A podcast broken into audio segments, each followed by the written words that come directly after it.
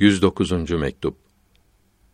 Bu mektup Hakim Sadr'a gönderilmiştir.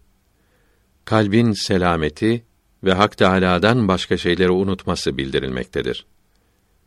Allah adamları kaddesallahu teala esrarühüm kalp hastalıklarının tabipleridir.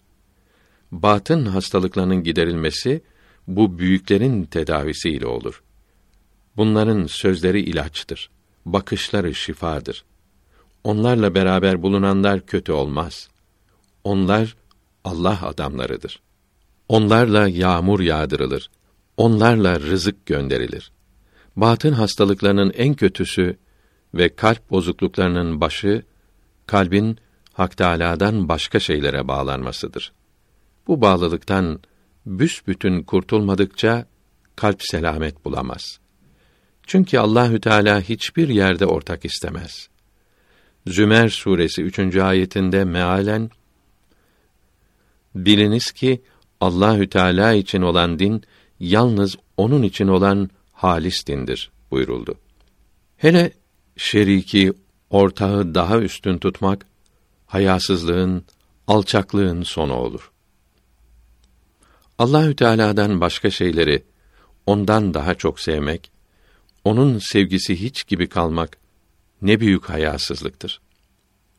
Hadisi şerifte haya imanın bir parçasıdır buyuruldu ki bu haya bildirilmektedir.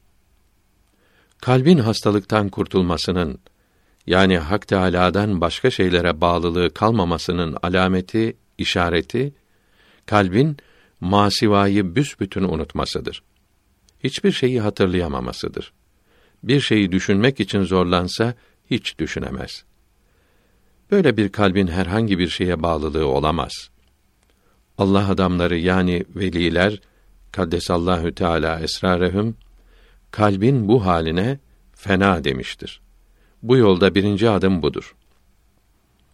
Sonsuz olan nurların görünmesi ve marifetlerin, hikmetlerin gelmesi bu zaman başlar.